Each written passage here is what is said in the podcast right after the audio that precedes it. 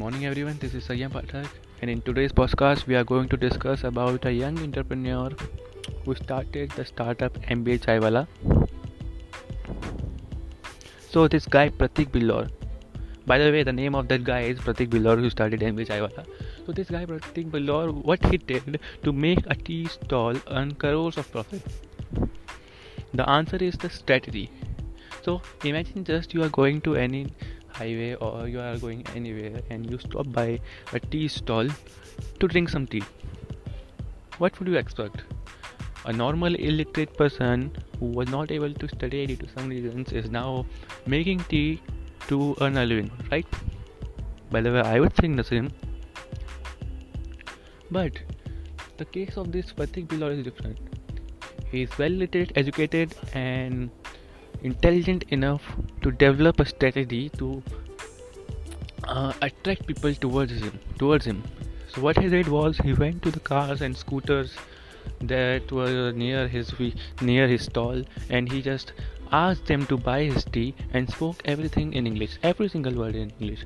So if you go to a tea stall and the tea maker talks to you in english and asks to buy him what would be the first impression you get of him I will be impressed, and I guess you will be as well. So, when the people get attracted towards him, he started to make more and more profit. What I mean is that in one day, if six people are coming, they will go and tell other people about this young entrepreneur, and next day more people will come, and so so on. The cycle will continue to grow. And finally, a day arrived when he made crores of turnover that means in a year he earned crores of profit by selling teas. And of course it was not only from ahmedabad. He distributed the chain mba chaiwala all across the country which was a good move. So what was the history of this guy pratik billore? This guy pratik billore was an iim aspirant and wanted to go to iim ahmedabad is a top notch university of india for pursuing MBA.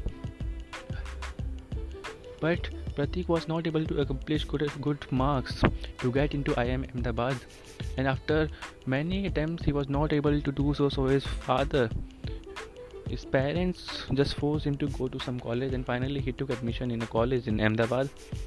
After attending the college for two to three months, he realized that he must start his own startup.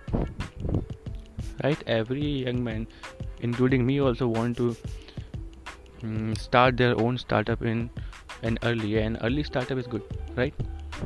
So he just started MBA Chaiwala and just kept on pursuing his dream. And today he gets crores of turnover.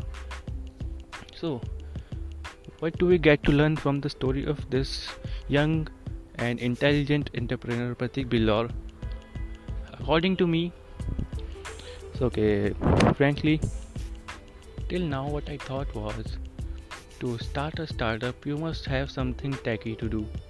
Something this generation can search on web can pursue on web. Something like web development or something machine learning something startups related to technology.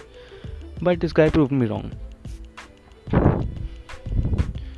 No matter whether your business is small or big tech or non-tech it can reach any heights if the passion of the person pursuing it is good enough to do so so, with this, today's podcast is over.